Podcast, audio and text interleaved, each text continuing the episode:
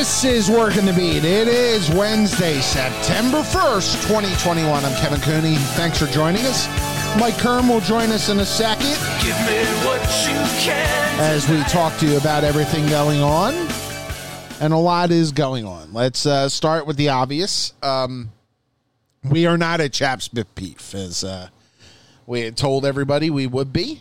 Um, obviously, Hurricane Ida uh, threw a wrench into those plans. Uh, we announced it on um, on Tuesday night, so everybody would have time. And if you were coming out, we announced it on social media. I know Paul's uh, Hagen's restaurant uh, tweeted out as well. Uh, so we hoped, um, we hope, obviously, the weather will be nicer next Wednesday as we uh, look outside now, and it is a mess. I mean, it is like windy and messy and yuck out there right now. We didn't want anybody to get hurt. We didn't want any change or anything to happen to anybody, so that's why we changed it. Tentative plan, and again, tentative. Obviously, if there's another major storm, um, I know I'm scheduled for jury duty next week. Uh, is for us to be at Chaps at seven or at six p.m. next Wednesday night. Six p.m. next Wednesday night. Hope to see you there, uh, and we'll have a good time. Plenty of pit beef, a lot of great restaurants. If you get down there over the weekend, even better, uh, and support a local business, and you'll have a damn good time doing it. So that is the explanation on that. On this show, we're going to talk. Obviously, it's the by the in between week between the Eagles preseason ending and the regular season beginning. So there's not a lot to really talk about on the Eagles. We'll get into a full Eagles show next week, uh, and we'll have our two NFL shows next week. Um, but so the biggest story in Philadelphia today is the Ben Simmons trade demand and the Joel Embiid Twitter rant, which basically said that Philadelphia fans ought to uh, be better, for lack of a better term. Um, to which I go, "Eh, not a good idea. Don't mess with the fans. I think the Mets should have told them that, but of course, this being this age, um, you know, we, we athletes tend to go in different ways. So John Johnson from 94 WIP, who covered the Sixers for a long time, has actually been filling in on the morning show for Angelo Cataldi these past couple weeks while Angelo is on a well earned vacation. Will join us. We'll talk the entire Simmons and Embiid fiasco. We may throw a Phillies question in there. And then the last portion of the show, we'll get into some Phillies. And then uh, I want to throw at Michael Jack uh, some college football. Week one of college football is this week. So we are going to have a few college football picks coming. So that is our show. Again, next Wednesday night. Keep an eye on social media just in case. But next Wednesday night, we should be a go for Chaps Pit Beef. But when we come back, John Johnson will join us to discuss the mess that is the Philadelphia 76ers. Working the Beat continues right after this.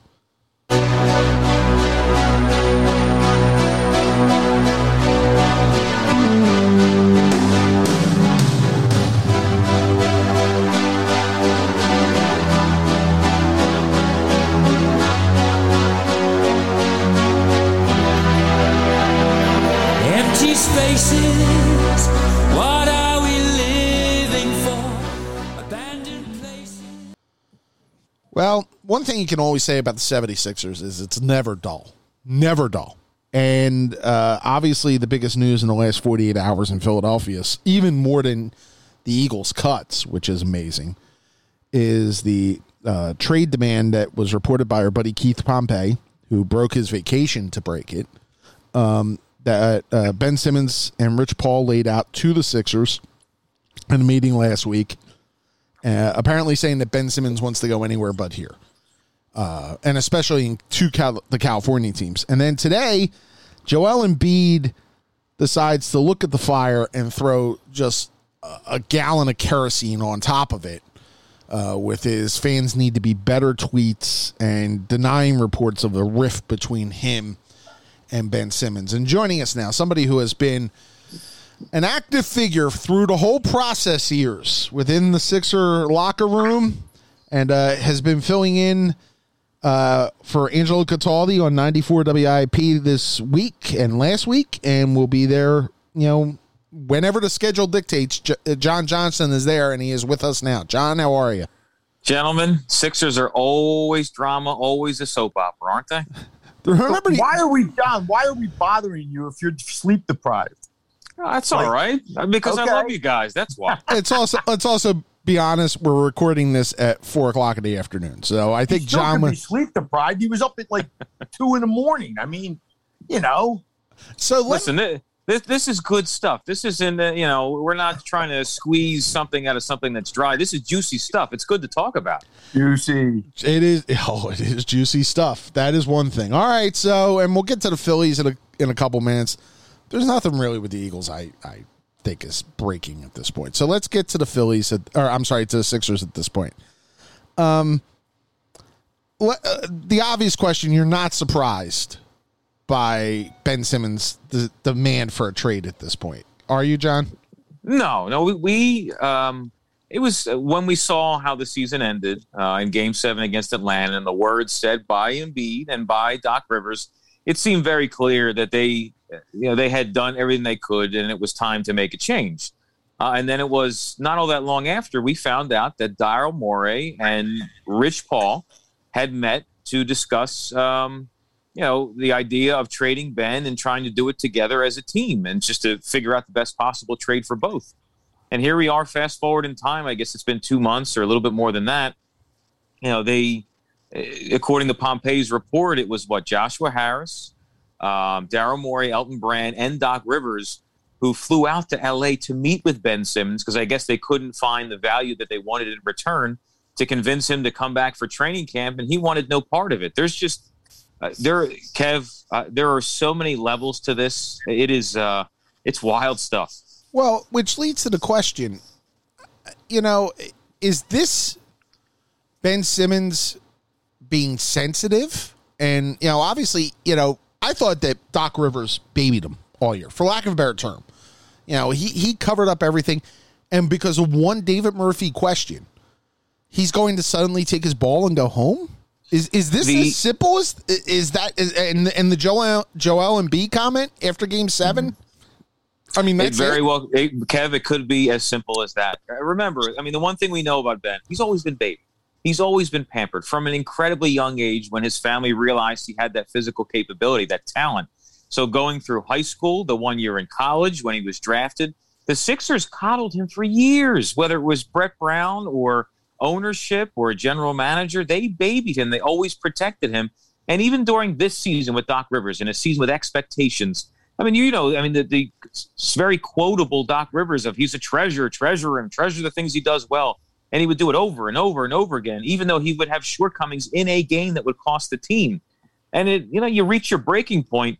Ben Simmons is a very stubborn individual. He's a very self-centered individual, um, and uh, I believe, uh, as you're pointing out, you know that Game Seven, which was the most embarrassing moment of his career, to not have his head coach and his teammate come to his corner, that was a breaking point for him. Mike. Well, look, I, I said, and I'm not the only one that said this about a month ago, that this was a possibility that he was going to. Yeah, I said, what happens if he decides not to commit? You're Ben Simmons. Now, I think Ben is is everything that John just said about him. It, it, they're they're all absolutely accurate. He doesn't get it. Nobody in Philadelphia. Well, well, this goes to the to the Joe part. Nobody in Philadelphia was not cheering for Ben Simmons during that Atlanta series. Nobody was booing him. It was after they lost that people were like, ugh, you know. But you're Ben Simmons. They wanted to trade you in November. Okay? Then after the season, they wanted to trade you. Why would Ben want to come back here? I mean, you're Ben Simmons. So you're going to now sit there and say, okay, Sixers, fans, whatever. Yeah, they didn't want me in November. They didn't want me after the Hawk series, even though I held, uh, what's his name, Trae Young to a decent game and I had 11 assists or whatever. Would, would you expected him to come back? No, but I would I expect. But you see, you know, he What said, expect, well, no, Mike, he, he said, Mike, he said all the right things after that. I take responsibility. I know I have to be better and all that. And then when he, but to be honest, he gets all, he gets all sore at the organization saying, yeah, you got to be better. And this is a guy who is now floating it out. Rich Paul and, and John, you can talk about this. Rich Paul and his minions in the media uh, uh, you know, I'll, I'll mention one today: Chris Broussard and Kendrick Perkins, and all this saying that the Sixers had a half-ass commitment um, to a to to developing Simmons and not using him properly. And to be honest, that's a bunch of horse crap. The only one who's been half-ass in all this has been Ben Simmons, and his his attitude towards everything is the half-ass portion of this. Because he doesn't think, Kevin, he Yeah. doesn't think that he's done anything So wrong. why does he think that anybody is going to be appealed when their eyes tell him what has gone on here? Because he's a two-time defensive Oh, player. Uh, now I'm just saying, you're asking me to explain it. I'm telling you, he's a three-time All-Star in four years of playing. Somebody will take him on, and and maybe get better. I don't think they'll. I think they'll get what they're going to get. The, the only problem in this equation is what the Sixers want in return. John. The problem of trading him is not a problem. There's probably six, eight teams right now that would be willing to take him on, but they ain't giving you Damian Lillard. That's Yeah. the problem. The, the know- no, I mean the the whole Rich Paul and and the stuff he's giving to certain people in the media. That's just absurd. You don't to give the whole we didn't commit to. You don't give someone 173 million dollars you're not committing to. You don't, you know, when Ben Simmons says, I'm the point guard, I want to be point guard, you don't bend to his will if you don't plan on making him a, a vital, you know, part of your future. They gave him everything. He's Yes, been treated did. like he's been treated like a spoiled brat. And he's not getting you know, at a certain point, he wasn't getting his way. Things weren't working out, and he's lashing out at somebody. He's using the Sixers. Yeah. But to Mike's point, though, you know, and I've been arguing with some of my colleagues at WIP about this. Daryl Morey plays some responsibility in this. I know he inherited this, but it has been very clear for some time, and someone with his resume should be aware of the situation when he goes into it.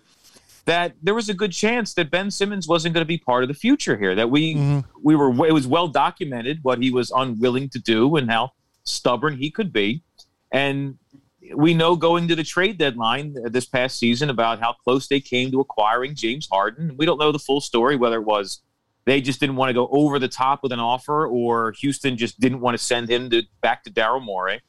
But this is something that Daryl Morey was well aware of. And he said it's fine to set the bar sky high at, at the beginning, but at a certain point, it is part of your job to be well aware that, all right, I'm asking for way too much. We're getting way too close to the next season. I know this is going to become a problem. Now I need to start wheeling and dealing and pin a couple teams against each other and get whatever the best offer is. All right. And he clearly is unwilling to do that. so that But they don't want to look. They don't want to look stupid because it's a number one. well, it's too late for that. They- well, no, but I'm but I'm just looking at it from Daryl. Daryl's only been here for two minutes. Right. Okay. So I'm saying here's the number one pick in the entire draft who has accomplished things. It's not like he's false. Okay. I mean, he, this, he has accomplished things despite the fact that he won't shoot and what and the whatever. So the Sixers, like Johnson, you have to set the bar high. They know they're going to look bad. Whatever happens in this, because they ain't getting Damian Lillard. I don't think. So anything short of that is going to look like the Sixers didn't get what they could, even though they're probably going to get as much as they can. And they don't, and they think that they're going to look. They they were the number one seed in the Eastern playoffs, and now they're like irrelevant. Everybody says, ah, they're going to finish fifth next year, whatever. They're going to They are embarrassed right now. This whole thing went south on them, you know, in the span of a of a not taking a dunk. Be, before we get to the Embiid situation, all right, and I agree with you. Morey overplayed his hand, John, and, and you're right. I mean, the problem's deeper than Daryl Morey. This is a much deeper problem, you know, that's been developing for a long, long period of time, going back to Brett Brown and Yeah. company babying them. But that being said, the situation that they have right now is CJ McCollum the best guy they can get at this point for Ben Simmons? Um, and would you hold on to Ben Simmons until somebody pays a price for him? see, Would this is Portland the, give you C.J. McCollum? Right. Well, th- this is the double-edged sword now, right? I mean, that, I guarantee there are multiple teams that are in contact with the Sixers right now with Daryl Morey, but they're giving you nothing for him. They're and they're aware of it. They're they're offering you far less than they probably would have a month ago. So this is the worst situation because you could call his bluff and say, "Oh, you're not going to report to camp." Well, I dare you not to report because we're going to fine you. We'll suspend you, you know, and we'll you know recoup some of that money we'd be paying you, and you're only hurting yourself. And I don't think he'll hold out because he cares more about money than anything else in the world. Having said that, He's got a mortgage you- payment now. Right, but having said that, if you allow him to, if you allow him to do this, it becomes a massive distraction. Every single day when there's availability, every player, including. Embiid, mm-hmm. gets asked, "Have you talked to Ben? What's the latest with Ben? What are you guys doing? What are you guys going to do in the meantime? Might he come back? What if he comes back? How's it going to be like? If you move on, what are you guys going to do?" And this is a question almost every single day.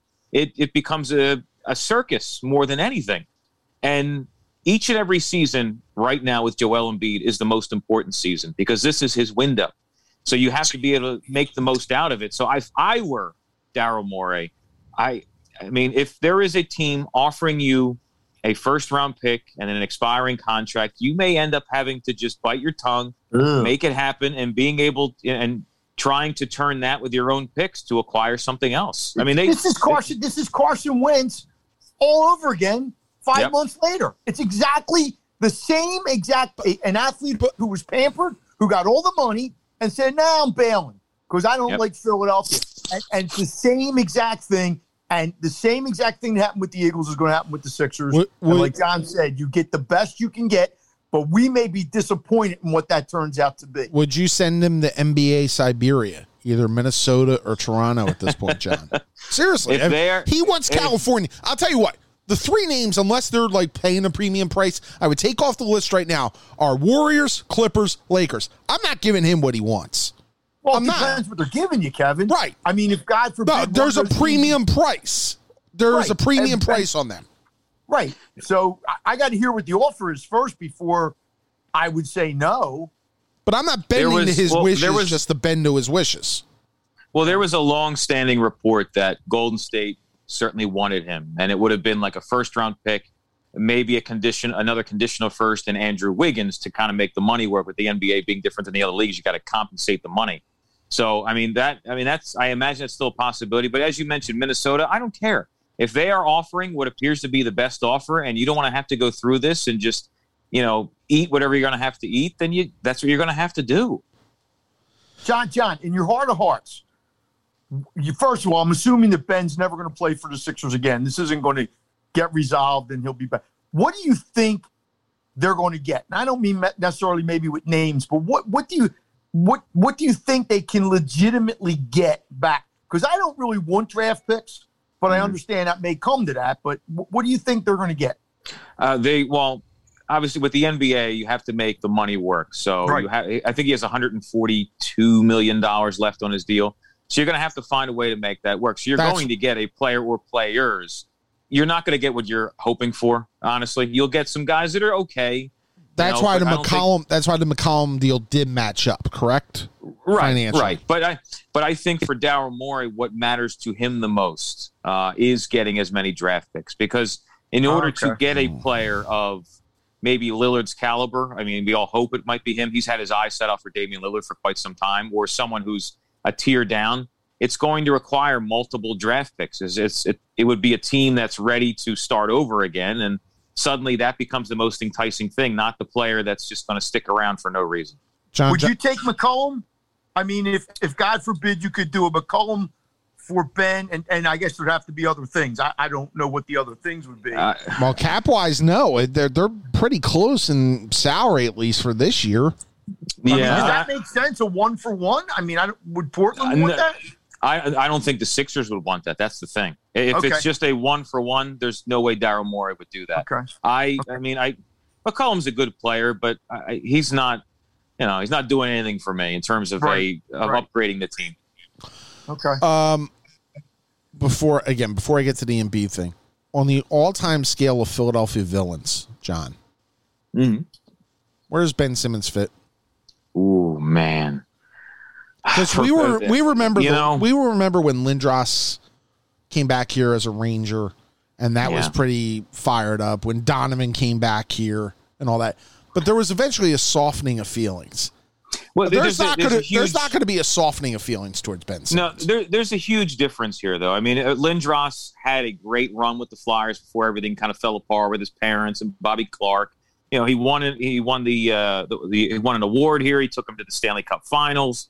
Um, McNabb And he had a great health, run he with had the health team. issues too. yeah, Right. You know, I mean, was- they're both Yeah. McNabb and Lindros had really good runs before everything, you know, Yeah. it ran its course. You know, uh, Ben Simmons. What happened with Ben Simmons and what happened with Carson Wentz? They are, you know, they are in front of the race here of probably Yeah. the two most hated athletes that will ever play in this town. Because and, I mean, and JD Drew would be in that mix too for what happened when he got drafted here and refused to play. Sure, but I mean, it was such a brief period in time for what Mhm. happened with Ben Simmons for a franchise to stink for years, to draft a player like that, for it to end this way, um, and in the manner in which he's doing it too, it, which is very similar to Car- It's actually more extreme than Carson Wentz. Carson Wentz would just pretend like nothing's wrong, where Ben Simmons is, you know, posting on his Instagram, "Look at me and my new car and my new house, and I'm so great. Look at these workout videos that I'm putting up." And when you go through that year after year after year, and then his lasting quote to the Philadelphia fan base after game seven is, I am who I am. It is what it is. You don't forget that stuff. Yeah, I'll give you another one. Jayson Werth. Hmm. There was a lot of bad feelings when he left, and I remember he wasn't as good of a player, maybe, but he was important to those championship teams.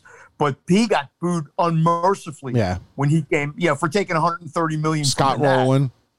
Scott yeah, I mean, was another Scott one. Yeah, Scott Scott Rolen. Rolen, yeah. Yeah. I mean, Scott Rolen it was certainly a villain. I mean, Jayson Werth took the money. He it took a long time, but he made amends. eh, You know, when his career came to an end. But Mhm. Ben is just Ben's someone who never got it. He's in his own world. He doesn't care. Yeah. It, it- it was difficult to. It's very difficult to like him to begin with. Hey, hey, John, do you- on, uh, would you see a scenario if he went to? I'm just throwing this out. If he went to the Lakers, and somebody like LeBron was there with him, do you think LeBron, somebody like LeBron, could maybe get him to get it a little, or is it just a hopeless cause? Uh, Rich Paul I- is they share an agent with Rich Paul. We should point out. Go ahead. Okay, Yeah, I mean, that too. I- I think it's a hopeless cause. I mean, I, Oh, but I wow. guarantee right now there are there's coaches and GMs right now who are, you know, who are talking to the Sixers, and in their mindset is, oh, I can do with him what the Sixers can. I Sure. can get him to turn it around, and Yeah. it's up to Daryl Morey to play that to his advantage. John Johnson joining us. All right, so what's Embiid thinking this morning? I mean, ah. one, the relationship between Embiid and Simmons. I know it's tough the last couple years because of the COVID protocols and not being able to, to get into locker rooms per se. But but that that that relationship's always been interesting. Uh, they're two different personalities. Um, both are flashy, but both in different ways. Um, I, then to have him be come out today and maybe provide cover for Simmons was was a pretty good heel turn in a hurry. Uh, Yeah. to use the wrestling analogy. Yeah, it. Uh, I when it first came out, I paused and I'm like, did the Sixers? Did Daryl Morey speak to Joel and ask him to put something out there in defense of the team? Because it didn't seem like Joel. A lot of the stuff that he put out there didn't seem like him, and I, I I'm still debating that at this point because some of the wording of his tweets are just really is really strange. The whole "Hey, I remember back in 2020 when you booed me," and you know, and he and Joel flipped the, the crowd to you know told him to shut the bleep up. I remember that game very well. You know, when he was getting booed for you know not playing the way that he should, and that's a, it's never a good idea to challenge the fan base. But when he followed it up with a at the very end that I you know, in the end, I like criticism. Like it helps me get better. I'm, I'm I can't quote it verbatim, but he ended it with some guys aren't good at handling it. I'm like, ah, that's what this is about. In the end, it's all about, you know, this is what happened with Ben. He can't handle this. So I, I, I I'm still, it's still tough for me to decide if that's truly Joel putting that out there or the team saying, hey, you know, help us out a little bit here. We're being put in a bad light. You know, this is, you know, he's if you want to speak about your teammate, that's up to you. I just, I it, it. Joel has the city in the palm of his hands, and putting out what he did today um, it- it will make many fans pause and say, "Re- "Do I really? You know, maybe I shouldn't be as a, a big a zealot of him as I I have as I have been." Do you think there John, was a I'm rift? Hold on, Mike. One more question on this. Yeah. Do you think there was a rift between Simmons and Embiid? I don't think there's, there's it wasn't a rift. They're just two different people. I mean, Joe uh, Ben is Hollywood. He likes to party. He likes to go on the scene. Joel is someone who, you know, trolls on the internet, has fun, and then he goes home to his family. He never leaves the house. He plays video games. They're completely opposite personalities. So outside of arriving to the arenas together or traveling as a team for road games, which by the way, Ben didn't always travel with the team. He liked to travel with his own party, and it was allowed by the team outside of when they played together, they did nothing together. So I mean, that's that's probably where that that whole thought. I, I cannot from. I cannot wait for the undertold the undertold the untold stories um, Mm-hmm. to come out here because there's going to be a ton that come out. Correct? Oh yeah. Oh no no no. There are, you know, there are many things that I learned uh, over the years about the two of them that are. I mean, there's you know some stuff is just typical. Both of you guys know, having spent many years going in and out of locker rooms, but some just tells the story of of very pampered individuals where you know they were given the world. Mike. Yeah. I know. I just wish. I was just going to make the comment. I wish the people listening to this could see John's face as he's talking about us because he just has a look on his face like I can't believe I'm really like that. that this is really happening and I'm discussing it. And it's like, why? How? What? It's, it's a It's- real life soap opera.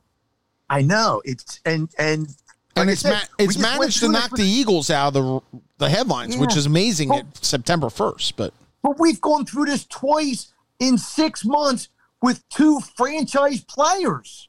Mhm. You know, it- this isn't like you know the, the fifth string guard left. I mean, it- it's amazing uh, to me. And of course, the fans will get the bad rap but this is that's what happens. But this is different, I think, than the Wentz situation because I think people had tired of Wentz because of the injury fatigue factor. That they they never believed he would stay healthy enough to win something. They, yeah, but I don't think they wanted him traded necessarily, Kevin, because they were like, really, we're going to use Jalen Hurts. This is it. And I don't think the Eagles really wanted to trade Wentz until Wentz went to them Right. and said, I don't want to play here anymore. He didn't want to play for Ben Howie, Simmons, right? The Sixers, the Sixers were obviously ready to trade him back in November for for a great player. But I'm just saying they they played the first card. We will Mm. trade you if the price is right. The, the Eagles never went there with Wentz. They just drafted Jalen Hurts. I do agree with one thing Embiid said, and, and this is not a, this is not a dig at Philadelphia fans, but I think it's more of an a, a realization. I think that the city may have to come to here. The modern athlete is not going to take the criticism that the one 10, 15, 20 years ago did because they get it in different forms. They get it on social media. They get it. Uh, uh, uh, people are a little more brash and a little more outspoken. And I do think that in that sense, maybe the atmosphere of the town does have to change a little bit. That that it that the personal barbs may have to get toned down a notch or two. What do you think, John? Well, the problem is the modern day. a- it- It's here. You're And the absolutely modern right with and the modern day athlete is spoiled beyond belief, and I I no, get no, no. it. It, is, but the modern day athlete has to deal with something that the former never had to, and thankfully that they didn't have to. Social media. Mhm. Social media changed everything, and now you know with the modern day athlete, they can use that as a tool to market themselves and make even more money and, and put themselves on an even larger pedestal. But the problem with that also is that they social media, although is a great tool to use, it is a haven for the most miserable, disgusting human beings on earth. and and the problem is a lot of these athletes, like Joel, Mhm. who go on there, I can tell you for a fact, almost every single day, they search their name and they see these morons tweeting the most vile, disgusting things about them. And they represent, you know, less than one percent of the fan base, and they and they take that as a representation for the entire fan base. Mm. And it, it's something that should be taught to them by organizations, by leagues in the early goings. Or you get the New York Mets owner going tweeting stuff, which you know it's Nah. it doesn't even have to be a wacky fan.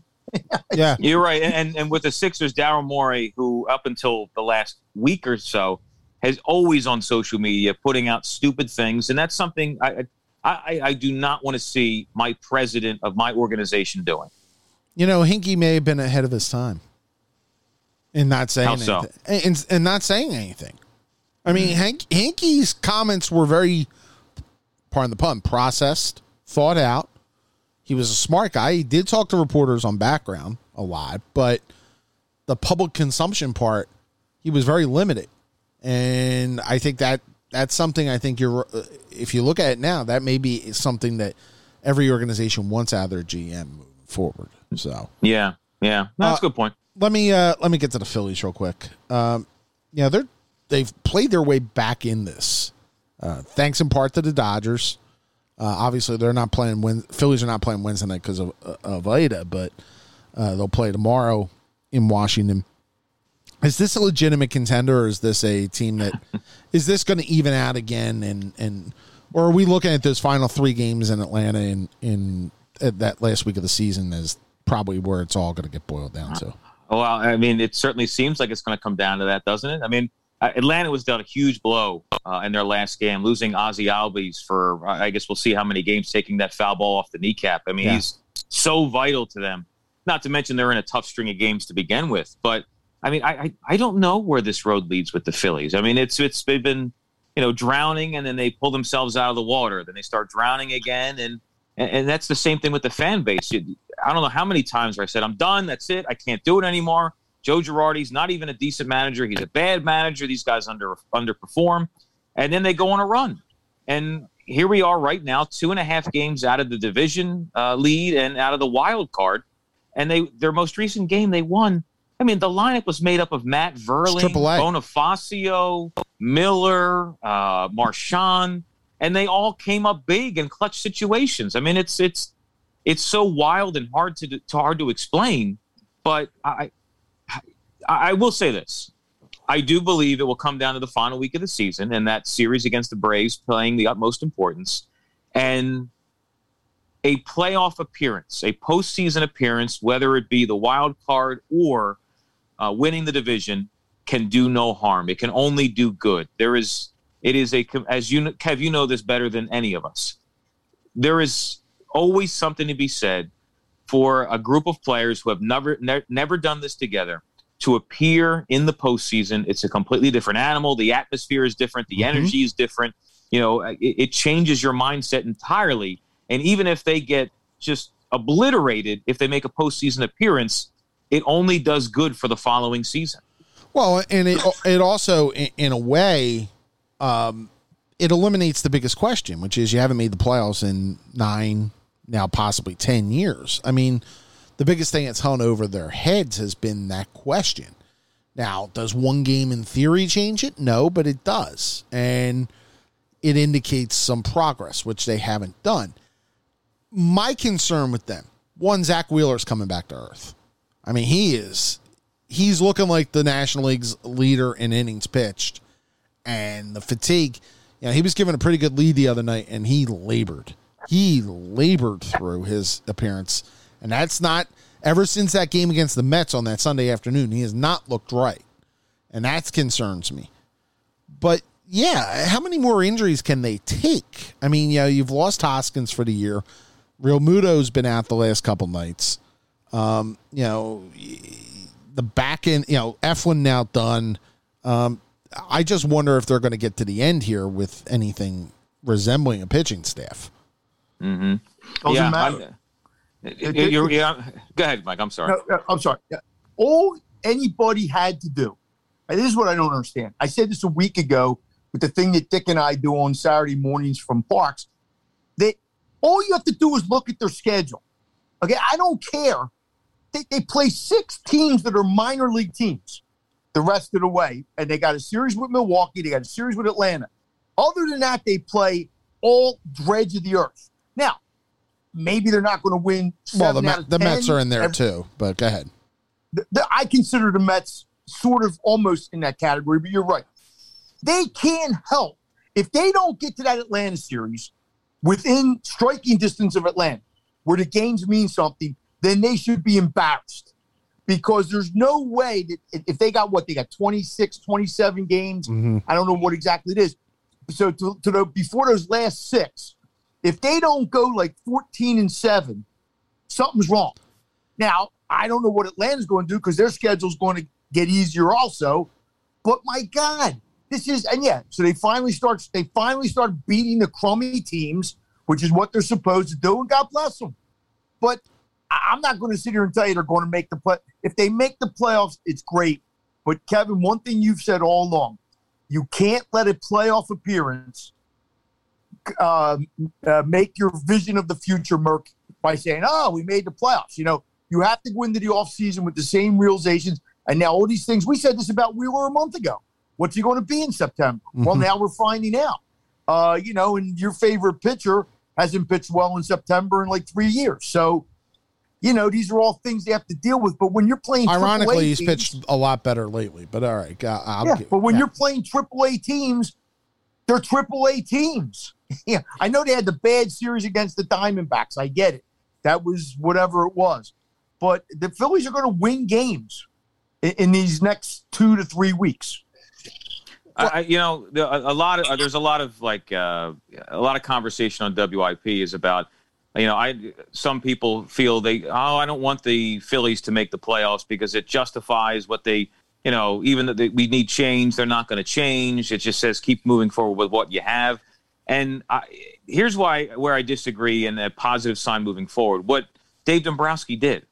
Dave Dombrowski who I you know if you look at his history he only joins organizations to put him over the top. Mm-hmm. Yep. and the fact that he used these couple months, looked at the farm system, how it's being run, how players are being drafted, said this this they've been doing it so wrong all these years. Assistant GMs, you guys are out of here. Head of player development, you're out of here. I'm bringing in my own people. It means he's going to be here for more than just a year. He wants Yeah. to correct some of the issues. So I can't imagine Dave Dombrowski would come here, see a team make a postseason appearance, knowing all the flaws that it has, and say, "Yeah, let's just run it back again." So I mean, Yeah, what right. what Dombrowski has done makes me feel better about the future. And actually, what's strange is the fact that, look, if they win the division, they're going to end up with Milwaukee in the first round. Or wild card, Kevin. I Well, mean, no, no, no, no. I'm. I'm gonna, I'm gonna, yeah, I'm gonna get Oh, to that scenario in a second. They end up with Milwaukee in the first round. They probably, you know, they went four and zero against Milwaukee early in the year. They would probably had to win two or three this coming week against them. So they would have had some momentum against Milwaukee, and the town will get fired up about that. And if they end up making the wild card, they're likely to play Gabe Kapler and the San Francisco Giants, which will send this town into a lather. Agreed, John? That's Oh, talk we- we- radio heaven. It would be apt. You're right. It would be such gold. I would enjoy every moment of it and the build up to it. Yeah, just don't lose that game. Oh. You I know mean, what? that- if they I- I- won I that can game, see- I can see Angelo the next morning if the Phillies play the Giants and the Giants win the game, and Gabe makes some great move during the game or whatever, whatever he does. I mean, uh, that's must listen radio. I mean, it would, Yeah. it, but if the Phillies somehow beat the Giants in a one game playoff, I don't think people will even notice them getting swept by the Dodgers. I think No, at that they point wouldn't. they No. wouldn't.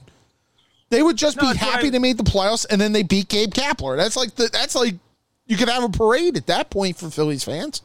Yeah, it's like I, you know, who knows what lies ahead in this final 30 days of the season for the Phillies, but I mean, they're finally well right now they're doing what they should have been doing. They're beating these bottom feeder teams. Bryce Harper is playing like an MVP.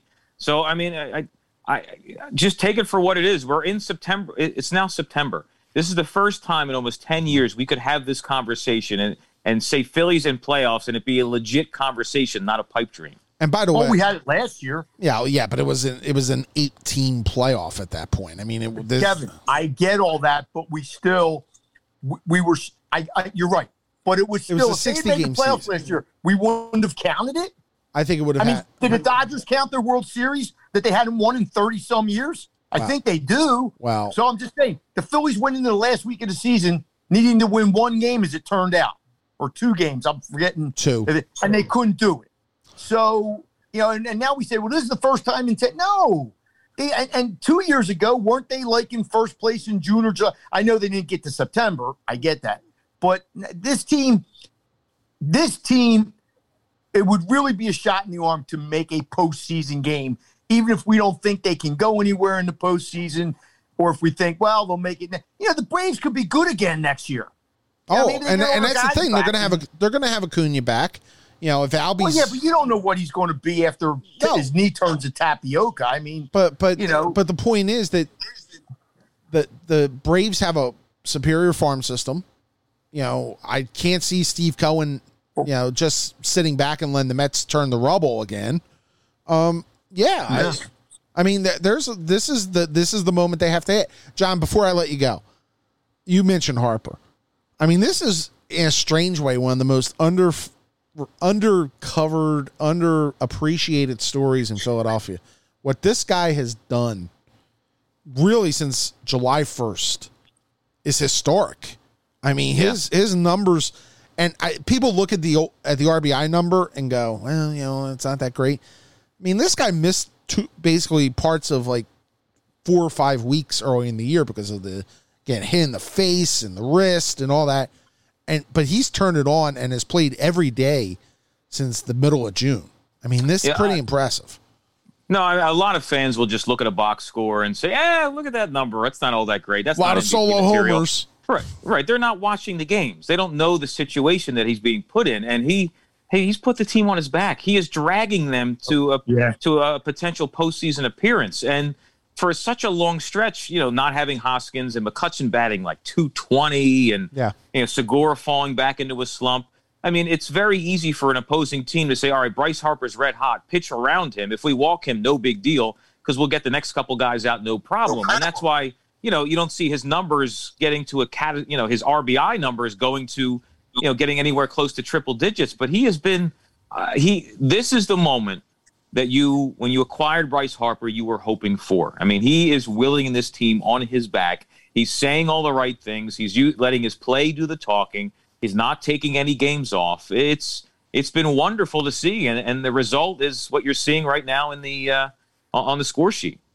Yeah, he's earning his thirty million dollars. Whatever he makes, I don't know what the number is. This, he's earning it, and Yeah. that's all you ask of a player. That that Yeah. you know, here you're making this much money. Okay, go earn it. You, you know, like I mean, Joel earned it this year. You know, he earned it. Uh, and you know, I'm sure Bryce felt pressure at some point. Like, yeah, hey, we're not doing too well, and people going. God bless him. He, he, I mean, John, you couldn't have put any. I mean, strap me, you know, get on my back. Here we go. Let's see how far this takes us. And, you know, might not take him as far as we want him to go, but it's better than the alternative. Yeah, he's been great. John Johnson, 94 WIP, filling in for Angelo one more, more uh, two more mornings, uh, Thursday and Friday, and then he'll be doing his weekend and overnights and uh, and back at a press box, I'm sure, at some point in the near future when you get some sleep. Correct? Yeah, at some point when they start allowing us to talk to the players in person again. That, that's that's been. I, I'll tell you what. I've been down there a decent amount for the Phillies this year, and I did some flyers. I, I never realized how much I missed that interaction. I really did. Yeah, It's been it's been tough. So. yeah, it's it stinks. John Johnson, 94 WIP. Thanks for joining us. See you guys. out All right. there, John. All right, John, and we'll be back on Working the Beat right after these messages. Welcome back, my friends, to the show that never ends. We're so glad you could attend. Come inside, come inside. Our thanks to John Johnson for joining us here on Working the Beat. John, again, still filling in for Angelo as the summer draws to a close. Yes, it is Labor Day weekend um, as we uh, rejoin you here. Uh, uh, you know, Mike, it's interesting. Uh, first of all, I know we're all looking forward to next next Wednesday night uh, at Chaps. Uh, once again, keep up to date with our social media uh, at, Working the Beat, at Kevin Cooney, and at Mike Kern DN uh, for more information on uh, in case something happens. But we apologize that we had to postpone. But the weather, I think, Mike, you would agree, was just too iffy for Mother us. mate, Mother Nature's unbeaten in life. Yep, rainouts happen. Um, yeah, and so do people getting caught in floods and all that kind of crap and tornadoes. So just be as careful as you can be out there. Yep, exactly. Um, first, we get college football. Now, we're not going to do our full college football pick segment. Uh, you can. well, I, I'll give a couple. Mike has not looked over the lines. I, I perused them, but You have perused them. Okay. Peruse them. I, there, there's a huge game. This actually a couple pretty. There's a couple big ones, and I'll, I'll, I'll give you I'll give you what I think on them, and I'm, you can comment on them as well. Uh, let me look at the general overlay of it. Uh, Alabama, Clemson, Ohio State, Oklahoma. I think you said you there's what a, a core group of six or seven teams you think can make the 14 playoff right now. Well, it's the same. Yeah, I would throw Georgia in there. Mm-hmm. I would throw. I mean, there's some that everything would have to go right, like a Wisconsin, for instance. I mean, everything would have to go right, but I, I don't consider them one of those teams. Cincinnati, you know, if everything goes right and they can beat Notre Dame, Yeah, at um, South Bend I don't year. see a team out of the Pac-12. And by the way, there's an interesting game this week. Uh, LSU is going to UCLA, giving three. Yes. And I've already seen a couple people who think that that Chip's team isn't bad and might be able to pull, win that game outright. I don't know. Uh, yeah, I don't know how good LSU is going to be this year because there's so many transfers floating around the world that I have a hard time, you know, computing all that. But yeah, I mean, how much deeper are you going to go? Uh, I mean, who Right. else? Texas I mean, A&M. I mean, if Notre Dame runs the table, Notre Dame will probably be in the conversation, but They're not running the table. but they're not probably going to run the table. Uh, that no, Wisconsin there's no, they're not going to run the table. to get They into the don't make the playoffs. playoffs two years in a row. Okay, Thank God. I, I I don't think that's a given. I don't think their schedule's as super tough as it was. I mean, they have a couple. They have a couple They're going, standout they're going to finish nine and three. That's what they're going to finish. okay. Uh, But yeah, they're going to be a good team. Sure, they don't play Clemson, so yeah, I mean, yeah, I mean, they get Carolina at home. They get uh, USC at home. They get Do they get Cincinnati Miami? No, they okay. get they get Miami's both. a- They get both Virginia and Virginia Tech in Virginia. They get Wisconsin, obviously, at Soldier Field. They get Florida State on Sunday night to begin it. Um, I, I don't think it's beyond the realm of possibility. You think they could go undefeated, but it's probably no, you're talking like a Notre Dame fan. No. Kevin.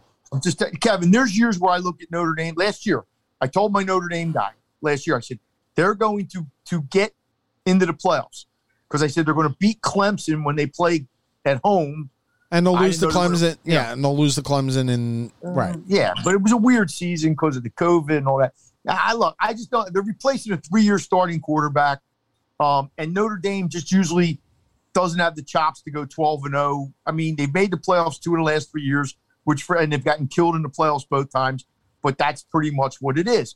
Um, I, I just think it's a very, very, very narrow field, and we see it every year. hmm I mean, you you can almost sit there and, and, and there's always a surprise team that comes somewhere, you know, that maybe you didn't think they could. Like Iowa State supposedly is pretty good this year, so you know maybe Iowa State can can knock off Oklahoma, but more than likely they're like a ten and two team that ain't getting you in the playoffs because Alabama can lose once and get in. Uh, Clemson can maybe lose once and get in. Depends who they would lose to. You know, if they lose to Georgia this week, uh, and they're a three point underdog in Atlanta. Right. I don't know if then running through the ACC would be enough. Again, it would depend what happens around the rest of the country. Ohio State obviously is the class of the Big Ten. Doesn't mean they're going to win the Big Ten. It just means they're the class of the Big Ten. And I just think college football has gotten a little stale from that regard, in that it's always the same teams. You know, a few years ago, Matt Rhule almost got Baylor in, and that was pretty cool. And but I mean, the Pac-12 has almost been like a non-factor. hmm Uh, the Big 12 is well, the Big 12 has Oklahoma, so they're not a non-factor. The ACC would be a non-factor if it wasn't for Clemson, Let me. because the rest of their league stinks. Now North Carolina is good now, um, but you know basically the rest of their league because Florida, Miami, Florida Mhm. State, Miami have not been good. Florida, I mean Miami's a little better and, supposedly. and, Vir- and Virginia Tech's taking a step back, and and obviously, j- uh, well, that guy's going to get fired. I, I was think. I was just going to mention that, uh, Yeah, he's probably going.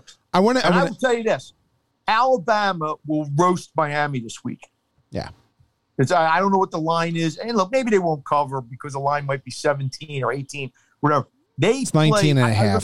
They played four ACC teams in their opening games, like uh, in the last five years, and the average margin of victory is like 26. And Mhm. some of those were good ACC teams. They weren't, you know, just like a bottom rung. I mean, because Saban does go out and play somebody. Usually in the first game, he'll play somebody pretty good. And I give Clemson a lot of credit, you know, because they're going out and they used to play Georgia all the time Mm-hmm. back in the day. But you know, you, you're talking two teams that have national title aspirations, teeing off on September or whatever it is. That, that's pretty gutsy, I think. I mean, we saw LSU do it a couple years ago. Um, we've seen some teams do it. Um, they- you know, I just, but then they'll play a couple patsies after that. You know, they'll get they'll. But but hey, look, it, it, it's college football. I think is is the best sport Mm-hmm. because they are playing Clemson and Georgia this week, and it does mean something. But when you get to, but me and you could sit here right now and pick the four teams in the playoffs, and both of us would probably get three. Uh, let me let me ask you on the two locals. Let me obviously, Rod Carey's entering his third year on North Broad, and Last year don't count. I, I was just going to say last year that was a bit of a bit of a uh, disaster because of the COVID bad, stuff. Yeah. Bad. Um, but he went eight and five his first year. Uh, where do you think the Temple program is in the American at this point? Where Cincinnati is clearly an upper echelon team, uh, well, they're picked to finish tenth, right? and I think an eleven team league. I think um, I've lost track whether it's eleven or twelve. So obviously nobody expects them to do much. They have a quarterback transfer who started Georgia's first game last year. Yeah. and then he lost the job. So uh, again, I, I their quarterback transferred to Michigan State, I think. Yep. Uh, their quarterback. I, look, I, I this is just my opinion. I don't think. I don't think this coach is the guy who's going to take them to Matt Rhule territory. Okay, that's just my opinion. I could be wrong. I've heard some things from people, but again, he took over a Northern Illinois program that was like 15 and 0. Went to the Orange Bowl, I believe, to play, and they played somebody. And like two years later, they were seven and six or whatever they were. That's just my opinion.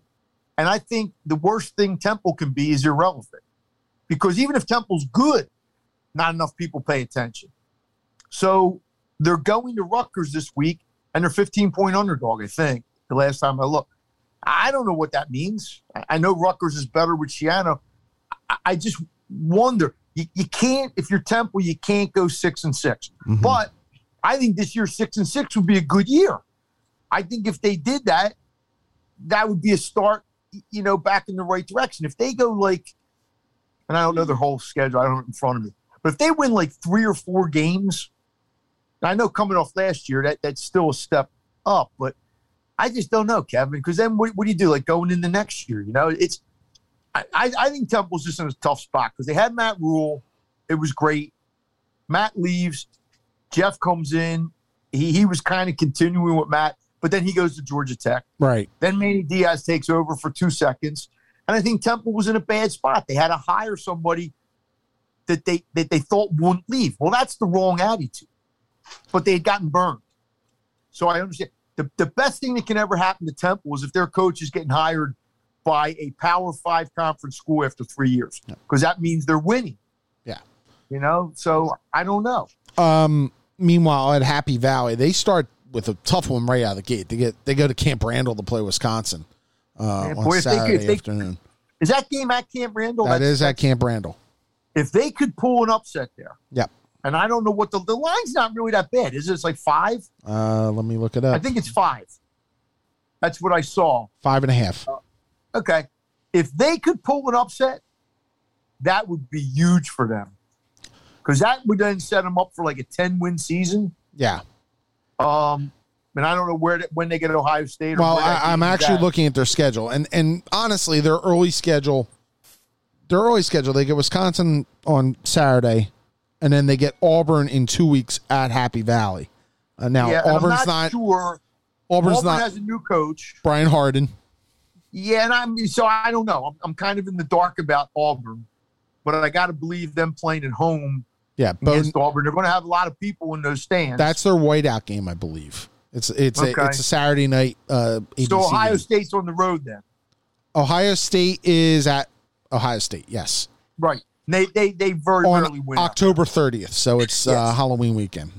And so I mean, look, it'll come. Penn State season will probably come down to how they play against Wisconsin, Michigan, and Michigan State. Because that's usually you know not only how good Michigan State is this year, they weren't very good. They're not very But again, good. last, last year I throw everything out because and you get Michigan Penn- and you get Michigan at home this year. yeah, so and Penn State for half the year last year they stunk, and then they kind of you know it was a COVID year. Everything happened last year. But if Penn State, I think Penn State looks to me like around a nine win team. hmm which means you know, hey, if you get lucky or so, you, you could win ten, maybe God forbid eleven. I mean, maybe, yeah, but the loser of this game probably really doesn't have a legitimate playoff chance. and I mean, you can always get there by beating Ohio State later, right, but you know, but but with- the, and the, the the the trip game for them, and the one that I think people overlook constantly is Penn State has to go to Iowa, and when you have to go I to don't Ki- know. Mu- yeah, I don't know much about Iowa, but Iowa kicked the crap out of them last year. Iowa, Yeah, but again- but Iowa Kinnick also is very tough. So Yeah, I know, you know, but yeah, I mean, look, Ohio State the, is the class of that league. right, Wisconsin, and they'll win, and they'll win the division, and they'll win the Big Ten. But um, Well, they could get upset. I mean, look, they, they I don't think there are a few. Te- even Alabama can lose a game. I, you know, it's just that Alabama usually doesn't lose two games, unless one. But but teams do get upset. Teams don't go unbeaten very often. no, Clemson does because Clemson plays in a league that it can dominate. So I understand that, but even last year Clemson lost the game and made the play. I mean, the three, the four teams in the playoffs. Uh, who who who was the um? Trying to think who the four. Te- it was Alabama. Clemson, Ohio State, and uh, Notre Or- Dame. Uh, Al- Alabama was well. They didn't all play fourteen. They only played like nine games last year. But Alabama, in most years where they play fourteen, Right, you, most of those teams have a loss to get in. right. Al- Alabama, Uh, Alabama was clean. Yeah, Right. Notre Dame was had the one loss. to Clemson had the Yeah, one loss, in Ohio State. Ohio State was clean, but they only played like six games. right. Yeah. Uh, So you know, Be- before I before I break down a little bit of this week, I'm going to give you a few names. Tell tell me how hot their seats are, coaching wise. Jim Harbaugh. I think, but the fact that they gave him an extension, I really think like unless the roof falls in, I- don't even think he necessarily has to beat Ohio State. I think what he needs to do is just like have a good season, you know, win eight games, something like that. Maybe beat Michigan State. It don't look um, don't look like the world's falling apart. This is not the year that they're going to go eleven and one, in all likelihood Right. but it's got it can't be a year where you go six and six. And I don't think you can then, get. then the people are going to start getting, you know. Uh, you But they did just give him. They did just did they give him like a three year extension, Kevin? Yeah, but he also dropped his salary from eight million to four million, and there's a buyout that goes. It would cost four million to buy him out after the first year, but the figure drops by a million each year. So I don't think he'll get Okay. bought out this year, but it, it, it, it you know, he, he, he's not in a comfortable Well, spot. look, if things get ugly and they lose to Penn State, they lose to Ohio State, and I don't know who else they have on Some- the schedule. You- Some donor will lose- pay that. Yeah. If they lose enough of those games that matter to Michigan people, hmm then yes, then he, he could be in trouble. But I think he'll be back in 2023 or 22. I'm sorry. Justin Fuente at Virginia Tech, you've mentioned. Um, he, Yeah. nine- he was the hot guy, man, five years ago. 19 and he 18, was- 19 and 18 over the last four years. And you're replacing Beamer and and and he would like I said, he was the hot guy. He was the American Conference guy that got the job. I don't know. I I mean, it, you, you look at a school like Virginia Tech. Will they ever be what Frank Beamer made them? No, it's al- it's always like it's like you used to say about Temple under Cheney uh, in, in college basketball. I mean, Well, Fran did a Fran did a good job. yeah, but it's a Until unique circumstance, right? But Beamer was a Um, unique circumstance to himself, and, and, Yeah. and mean, getting Jim- Blacksburg a, a be Jimbo attractive. Fisher, Jimbo Fisher did a good job at Florida State replacing Bobby.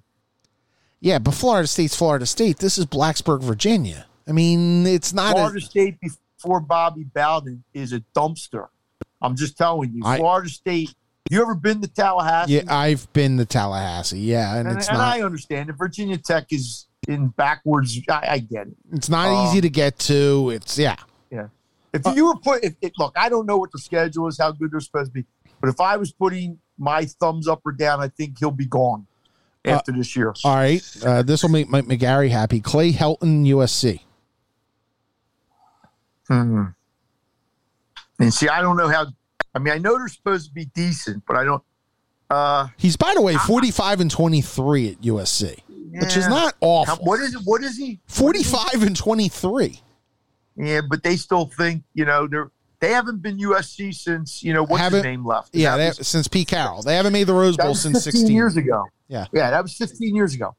So, boy, that's a tough one, Kevin. I, I'd give that like a 50-50. You know, can he go to Notre Dame and win? That would be a big feather in his cap. Can he maybe win the South? I don't think the South is that good in the Pac-12. So if he could, you know, it might come down to U, USC, uh, UCLA. I think he would, I think he would have to win the Big 10 or the Pac 12 rather. I think he would have to beat Oregon or something, win the South and then No, I beat think if he got to the title game, you know, and they went like if they go like they win eight or nine games and get to the title game, I mean, what you're going to fire a guy after that? Right. Uh, three three quick names. Scott Frost, Oh, Nebraska. Herm, Herm Edwards might be gone. I was just going to say Scott Scott. That was one. Scott Frost, Nebraska. I don't see how he survives, 12 and 21 now after losing this past weekend. and he's Uh, going to lose. He's he's going to lose a lot. I mean, look, I don't know how good the Big Twelve is this year, but they still have Texas and Oklahoma. Uh, they have Iowa State. That's three games. I know he's not going to be favored in. And quite frankly, after last week, I don't know how many other games he should be favored in. and the But, last. yeah, I mean, look at this way, Kevin. Think about this. Now we we know because of our age when Nebraska was Nebraska. Oh, yeah. In this day and age, and they're not in the Big Twelve. Uh, what am I saying, Nebraska? They're in the Big Ten. Why am I giving you Big Twelve teams? I'm sorry. Um, they're in the Christ. They're in the West. But in this day and age, They want to be back in the Big go in- 12. Can, can Nebraska go into New Jersey and get Irving Fryar? No, No. no. So who are they recruiting? There's, Like, no, there's no natural I- base. They're running into eh? the problem Notre Dame had for a lot of years. The Notre Dame has found a little bit of a base in the South and in a little bit in the West, but it, it, Notre Dame's base was mainly, you know, they they played from that Rust, Rust Belt, and it's not there. And, Yeah, and but Nebra- and Nebraska, Notre Dame. right? And Nebraska played in the Midwest, except there's not a lot there anymore. Well, you know, the, the thing is, Osborne used to get the walk-ons. Yeah. They used to have all those walk-ons. used to build offensive lines factories, but they don't do But that everybody has lines like that now. right. The whole world has offensive lines and weight rooms like they have, and and and then the other thing was they played that football, that brand of football, like when Miami used to play them in bowl games, and the Miami kids would say, And they like, were high, it's like high school football. and they were the premier attraction in the Big Eight at that point. Them and Oklahoma were one and one A. well, in the- Oklahoma in the '90s when they were winning those titles, fine. Oklahoma wasn't that good. Well, but what I'm saying is, when you looked at that at the Big Eight, and then later the Big Twelve, uh, although Nebraska was gone by then, they were the premier attraction in that league. When you moved them to the Big Ten, it's oh, they were always Yeah. going to be behind Ohio State, Michigan, and and you know for a while Wisconsin. It Yeah, just they it wasn't mean, a good they- fit. We forget that, that all of Osborne's three titles came in a four-year span in the mid '90s. yeah. And but Oklahoma wasn't good then. Oklahoma was going through a, Well, it was the post Switzer. I'm not even sure Texas. That was that between. Sw- Switzer and Stoops at that point. Switzer was gone by then. Right, that's what I'm saying. It was between after Oh, yeah, yeah, Switzer you're- and you're- before you're right. Stoops. You're right. Yeah. Uh, Yeah. The last name Ed Orgeron, LSU, Look, and, and a lot I of it's off it- the field stuff as well. We should point out it's it's Yeah, there's a lot of there's a Title IX investigation going on, uh, and I I just don't see how two years after a national title you get whacked. But well, the off field stuff I think would be the one that whacks them. And if you're, that's a, that's a whole different. Right. Yeah, that's what's going to whack. That's probably what's going to get Herm Edwards. You know. So uh, plus the fact that they're not winning, but and I don't know. all right, so this week, Hey, this this much you know, Kevin. I think there's a there's roughly 130 Division One schools. There might be even a few more now. Twenty percent of those coaches will be gone. So that's like 25 guys. In all likelihood, will be looking for work. yeah. So Um, they uh let me give a couple um let me give a couple other uh, things here with college football as we look ahead this weekend. This weekend's biggest game. So Ohio State's playing Minnesota Thursday night. Uh, Yep. that, that's a Two national touchdown game. favorite. They're a two touchdown favorite. Um, North Carolina, Virginia Tech on Friday night is kind of interesting at Blacksburg. That's North Carolina, a five and a half point favorite. Um, I'm, and but the weekend, Wisconsin five and a half point favorite over Penn State. I'll be honest, I think Penn State wins the game outright. I know our buddy Chris was looking for an outright winner, uh, underdog that he mentioned. Uh, I like I like Wisconsin in that game. Or I'm sorry, I like a Penn State in that game. To be honest, uh, Not sure I can go there, but I- it wouldn't surprise me. Let's put it that way. well, Uh, Kevin, when you're a five point underdog, It would. su- it's it can't be a surprise if a five point underdog wins a game. Because if it's a five point underdog on the road, Are you surprised the line's that you- low? I don't I don't know because I don't know what Wisconsin's got. Okay. I I, I can't sit here and tell you. I know going to Camp Randall's usually a tough a tough trip. Uh, now their quarterback is now playing for um, who's Coan playing for? He's playing for somebody. Yeah, he's- he, he, Yeah. he I, transferred oh. Coan's playing for Notre, Uh, Notre Dame. Notre Dame, right? So I don't know what Wisconsin. I mean, to me, they're basically telling you that Penn State's really only about a two or three point dog. So that's more or less a pick'em game. All right. You know, Uh, Georgia Clemson's a pick'em game. They're you know Georgia's giving three, but it's a pick'em game.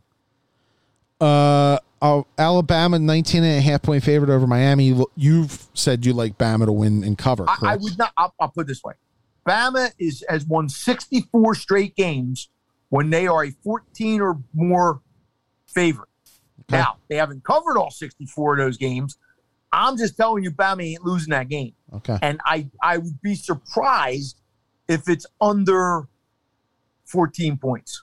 But again, you could lose by 17, and you could cover with Miami. So This is why I hate preseason rankings. Number seven, Indiana, and number 18, number 17, Indiana, and number 18, Iowa this weekend in at Kinnick. Iowa's a three point favorite. That's actually a really good game as well, at least right out of the I, I look. I think Indiana's pretty good. Now, I don't know if you go to you know, obviously it's hard to win at Iowa, but I mean, I would stay away from that game. But I, I think in, I like Indiana. They had a pretty good season last year, Yeah. and they could be one of those teams that yeah, they're look, they're not going to go eleven and one, but they could be one of those teams that win, goes like nine and three and beats a couple good teams. Uh, Texas and Louisiana. Louisiana's 23rd, the Raging Cajuns. Louisiana's good. And Texas is an eight point favorite at Austin. Eighteen, did you say? Eight. Yeah, that's that's. Um, wasn't Louisiana the team I was reading about? No, it was it was some team from the um. Oh God, what was it? Wasn't Coastal Um, Carolina, was it? Nah, some team that actually beat two oh God, I'm going to get it wrong, so I'm not even going to go there. Maybe it was Liberty. Maybe it was Liberty or Coastal Carolina that beat two Power Five teams last year and almost beat a third, and they're playing somebody. I don't think it was Louisiana though. I, I maybe it was. Maybe Louisiana was the team they were talking about.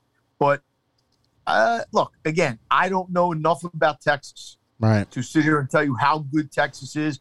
I just know Louisiana is not bad. And you know, and I know there will be two or three upsets this week because that's why there's a fraud five. Yeah. So somebody's going to get upset. Who the upset's going to be, I have no idea. But they're, they, they- like I said, some people are out there picking UCLA over LSU, And the which marquee I think is kind of a bold prediction. Yeah. But and the marquee game of the weekend is Clemson and Georgia. Uh, in I believe that's and, and let me ask you a question. Charlotte.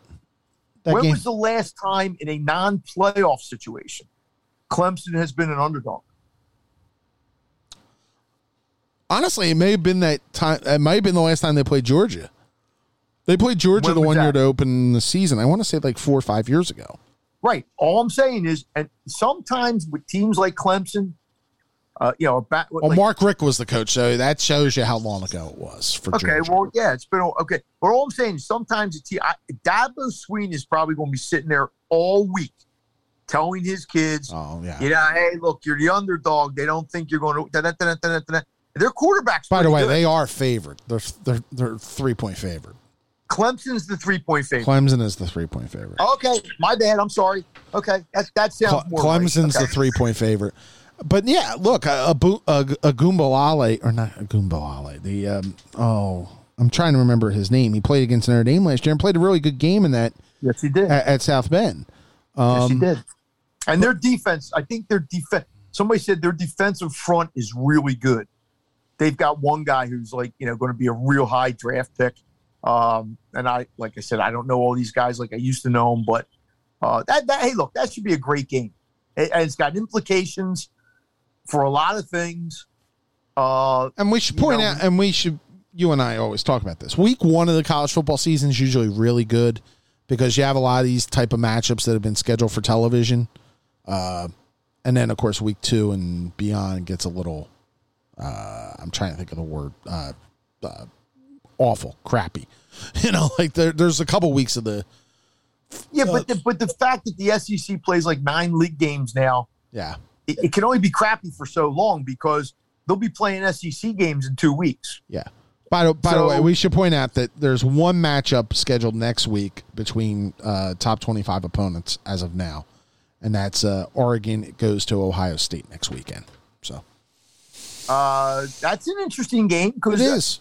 again, I don't see Oregon going to Ohio State and winning, but it, it- like I said, if it happened, you wouldn't sit there and go, "Oh my god," you know. It- so yeah, I, I like it. I like my. To me, the thing that always made college football great, and you don't see as much of it anymore because of the expanded league, was those intersectional games. Yeah. And when you had when Penn State, Florida State, Miami, um, Notre Dame, they were all independents Yeah. You got those games almost every and Pitt.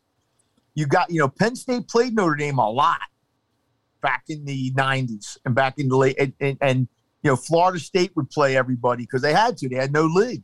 Uh, that's how Miami got. You know Miami had to go out and play people before they joined the Big East, hmm and it's not like that anymore because the, the focus is so much on winning your league. But now with the playoff, the focus is I got to give the committee enough reason that if I don't go unbeaten to pick me. Now that's going to change if they go to 12 playoff teams. Yeah. There won't be as much emphasis on because all the champions in their leagues will get in, right? That's the, the way All they the say. all the champions of their leagues, and there'll be like I think three or four wild cards. Right. And so if you're and we should point out a a, a group of five uh, team would be Yeah. guaranteed a spot. Right. But it, so if you're Clemson, you, all you're worrying about is winning the AC, AAC, ACC. Yeah. And if you're, you know, and, and again, now you you want to get seated as high as possible, so you get a buy or something, but um, you get maybe a home game or whatever, however they're going to do it. But it, it will take a little bit. Of, let's face it, this Clemson Georgia game is like a playoff game. It is because the loser Really? the loser's behind the eight ball right away. Yeah, and and in a little bit of respect, next week's Oregon, Ohio State, this week's UCLA LSU game. Not that I think those teams are that good. Ohio State is, but Well, you know, if But- you but take a let's loss take- this early, I was just going to say, let's say you're Georgia, okay, and let's say you lose to Clemson this weekend, then you basically have to win the win the SEC, which means having to probably go through Bama to get in the playoff. yeah, but you might have to go through Bama anyway. I Right. mean, you you have to you have to assume that Bama is probably going to win the West. Although, look, but Texas but if you beat but if you beat Clemson this week, you make a pretty strong case that even if let's say you lose the Bama in the SEC title game, you should be in the tournament. Yeah, but here's the problem. We can sit here and say that Georgia's going to have four or five more games this year that they can lose. I mean, they're going to play Florida. Florida's good. They're going to play uh, uh, maybe all. I don't know what they're. I haven't looked at their schedule Um, yet, but they're going to have games besides Alabama that they can lose. I mean, that's just the way it is. So, what what it does is it gives you some kind of margin for error. If you you know, and it, it's just like if Bama you, could see a scenario where two SEC teams can get into the playoffs if something like that happens. If you get an unbeaten team in the SEC title game against a once beaten team and the once beaten team beats them, You can sit there and go, well, they should both be in the playoffs. By the way, Georgia ha- Georgia's main games uh, at Auburn, uh, Florida, obviously in Jacksonville uh, for the cocktail party. At Tennessee, which is not as big a deal as it used to be, and then the SEC title game. So they'll have a they'll have a They don't get LSU. they don't have LSU. Okay. UAB, get South, they'll get South Carolina, Vanderbilt, Arkansas, Auburn, Kentucky, Florida, Missouri at home. They do have an e- well. They have an easy schedule then because Yeah. Did you see South Carolina? By the way, they coveted grad- they coveted Charleston Southern on November twentieth. By the way, Did you see who South Carolina is starting as their quarterback? who? A grad assistant Oh, I did see. who transferred from one of the good Who schools, still like, had Boise, eligibility? Yep, like a Boise State or something. yep. Now, I don't know much Because they're so banged up. and it might just be for one week. So I, I don't look, but how can a major college football program Well, in this day and age be playing a grad and, and he played last year so i mean it's not like and he played well for i think boise state or one t- some team like that.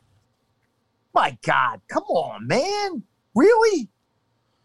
If that happened at happy valley they would have franklin's uh, they, they'd be like yeah, he'd be getting killed. Yeah. Um, but I always I always ask I I I've you know look I love college football and you've done a number of these college football locations over the years. If you were to recommend to a college football fan one place to go, one must see place that you well, i haven't been to them all kevin so I know, but one that you've been to. Well, I mean, obviously Notre Dame. I, I, I- I mean, that's you know that, that's almost like going to St. Andrews. You, you know, but I Right. mean, I've never been to Bama. I've never been to LSU. I've I've been at the stadium, but not when there was a game going on. People tell me LSU at night is sick.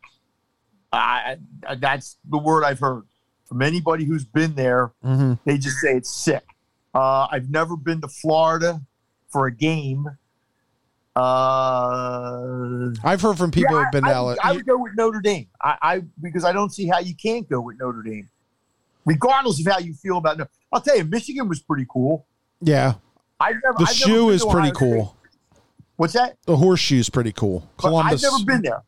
I, I was at a Michigan at Michigan Stadium. I thought that was, but but I, I still think if if you're giving most people one place, I think the one place has to be South Bend.